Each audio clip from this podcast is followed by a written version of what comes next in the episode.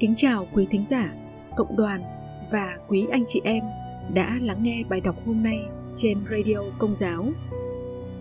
Bài đọc hôm nay chúng ta cùng chia sẻ về sau khi xưng tội mà quên hoặc không thể chu toàn việc đền tội thì phải làm sao?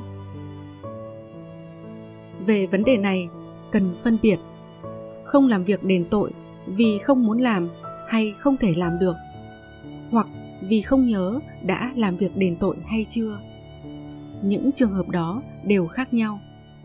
Một người đi xưng tội mà chỉ có ý định xưng thôi, chứ không muốn làm việc đền tội, thì hẳn là việc thống hối của người ấy chưa đầy đủ. Có những tội gây thiệt hại cho tha nhân mà ta phải đền bù, như trả lại đồ vật đã lấy cắp, phục hồi danh dự cho người mình xúc phạm, bồi thường thiệt hại sau khi được tha, tội nhân còn phải làm một việc gì đó để sửa lại lỗi lầm của mình. Phải đền bù cân xứng. Việc đền tội như vậy cũng gọi là thống hối. Theo giáo lý hội thánh công giáo 1459 nếu người xưng tội không thật tâm thống hối và chưa thành tâm thi hành việc đền tội, thì việc lãnh nhận bí tích hòa giải vẫn chưa được coi là trọn vẹn còn trường hợp người xưng tội vẫn có ý đền tội, nhưng chưa thể làm được.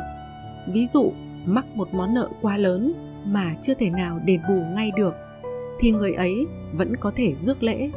Với điều kiện là khi có khả năng hay điều kiện thì phải lo hoàn tất. Một trường hợp ít người biết đến là linh mục ra việc đền tội mà hối nhân không có khả năng chu toàn. Dù không liên quan tới đức công bình như vừa nêu trên, thì hối nhân được phép xin đổi việc đền tội. Nếu hối nhân nhận thức ngay trong tòa giải tội là không thể chu toàn việc đền tội, linh mục vừa ra, thì phải trình bày ngay. Trường hợp hối nhân ra về và thực hiện việc đền tội không được, thì trong lần xưng tội tiếp theo, hối nhân nói với cha giải tội biết mình không thể chu toàn việc đền tội lần trước. Trong trường hợp đó linh mục sẽ ra việc đền tội khác cho hối nhân. Có nhiều người vì lương tâm bối rối nên sau khi đã làm việc đền tội lại lo lắng, không biết mình đã làm chưa và cũng chẳng còn nhớ cha giải tội căn dặn phải làm gì.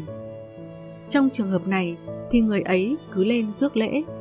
Sau đó, vào lần xưng tội kế tiếp, cứ thành thật trình bày với cha giải tội để xin ngài ra việc đền tội và tôi cũng có một lời khuyên với trường hợp hay bối rối thì nên mang theo giấy bút và ghi ngay việc đền tội. Rồi sau khi đã làm thì gạch đi. Như vậy sẽ giúp khỏi bị bối rối. Khi đi xưng tội, nếu đã thành tâm thống hối thì sau lời ban ơn xá giải tội trong tòa giải tội thì tội đã được tha rồi, dù việc ăn năn tội chẳng chọn.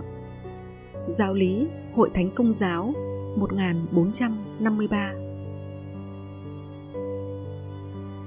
Cảm ơn quý thính giả, cộng đoàn và quý anh chị em đã lắng nghe các bài đọc trên Radio Công giáo. Rất mong nhận được chia sẻ, góp ý cho bài đọc tại phần mô tả. Xin chào và hẹn gặp lại.